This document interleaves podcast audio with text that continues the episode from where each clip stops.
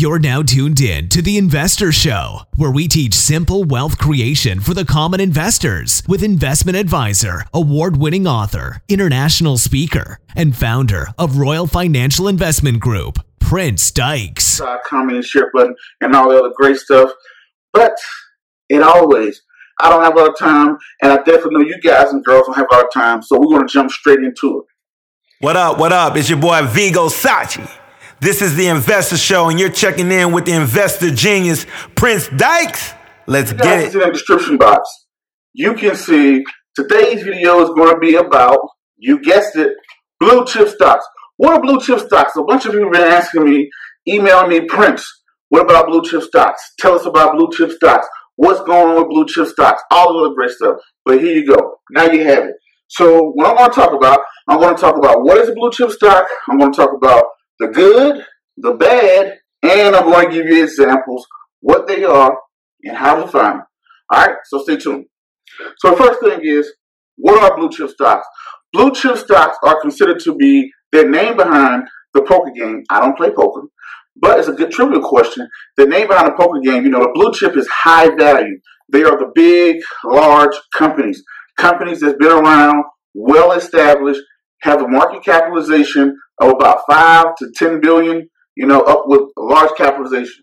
Large capitalization is pretty much outstanding shares times the share price, whatever that comes out to be, that's the market capitalization. So blue chip companies or blue blue chip stocks are stocks that are well established companies. They've been around forever. We've probably heard about them or we use them all our lives.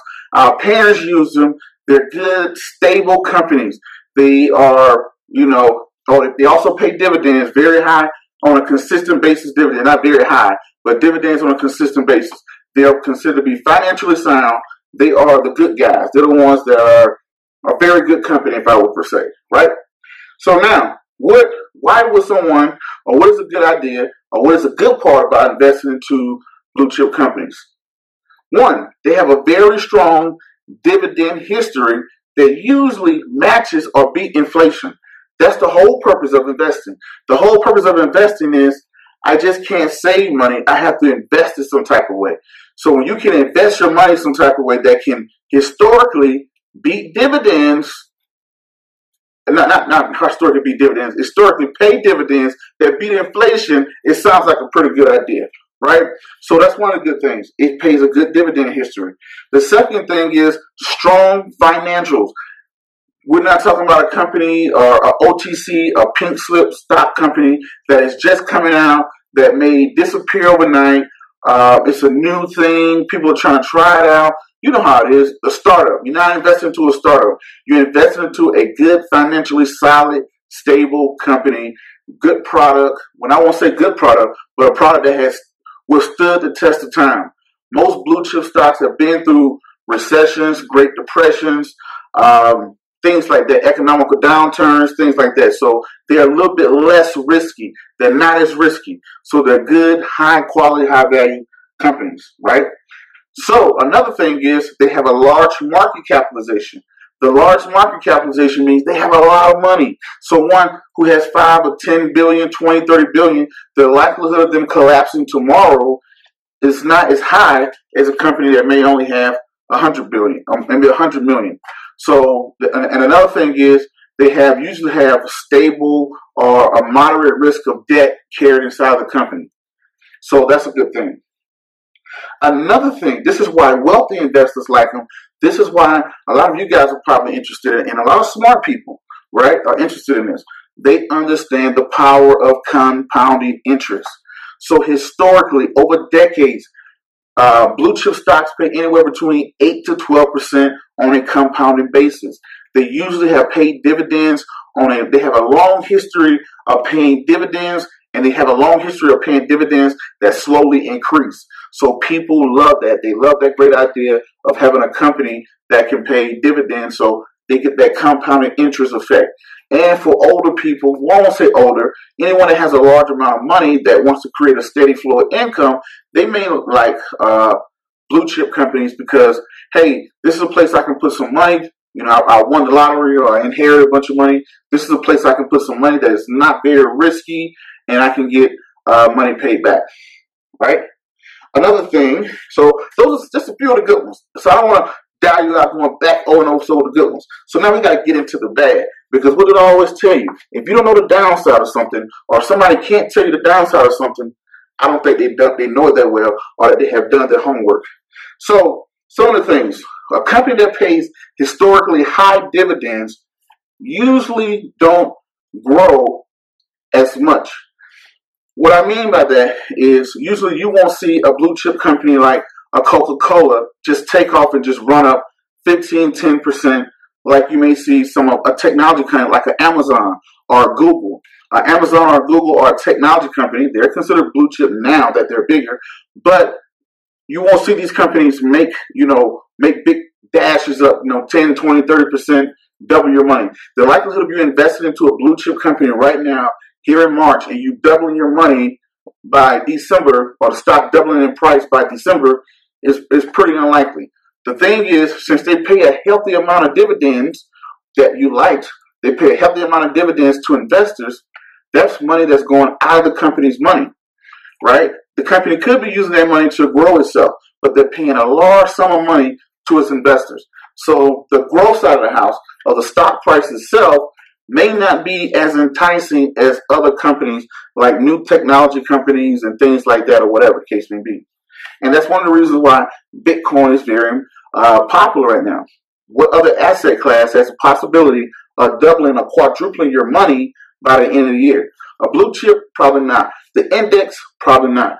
Unless you're a forex trader, day trader, something like that. I'm not talking about trading style. We're talking about particular companies or asset classes that can go two, three times their value within over the next couple months.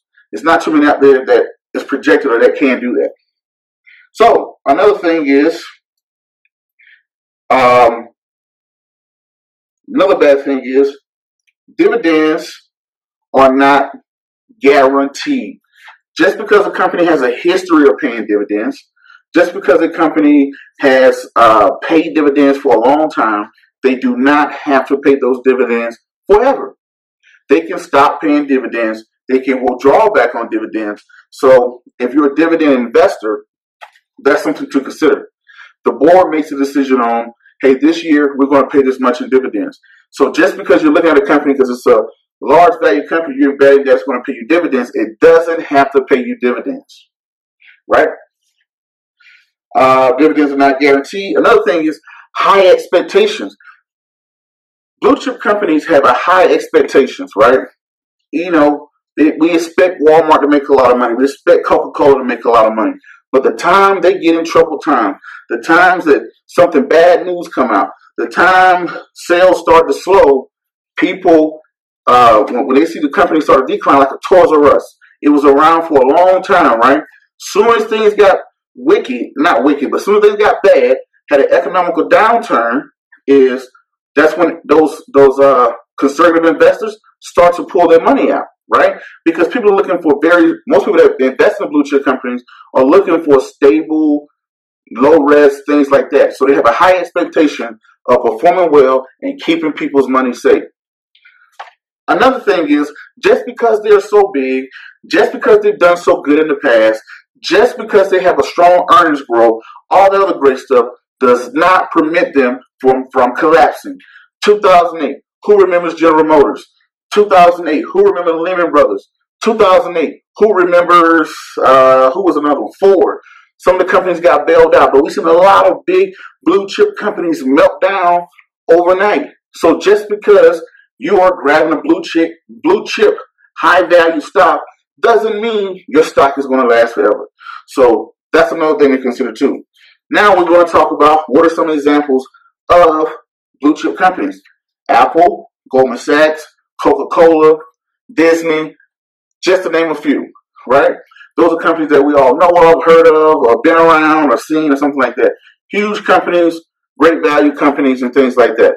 So those are them. How can you find them? How can you get them? One of the easiest ways to invest in the blue chip companies, if you're interested in that, is really to track the index. Most of them are tracked inside of the index. So you can look inside the index and see the companies that are in the Dow Jones 30, and you can find blue chip companies. Also, look at the ones that are in the S&P 500 or the NASDAQ, the three top indexes. Most of the blue chip companies are tracked by those indexes, right? Or you can go on to uh, E-Trade or a TD Ameritrade or Scottrade, any broker firm, and you can set your filters to look at market capitalization. I want to look at large cap companies. I only want to look at companies that has a market capitalization of 10 billion or more. Those are going to pull up nine times out of 10, most of your blue chip companies, and that's how you can invest in them. But anyway, I'm not going to get too far into dividends and all the great stuff like that. That'll be enough for another video. But anyway, guys, my name is Prince Dykes. This is the Investor Show. As always, don't forget to hit that like, subscribe, comment, and share button. Until the next video, podcast, cartoon, or whatever you see me do crazy around the globe, peace, be safe. I'm out. Thank you.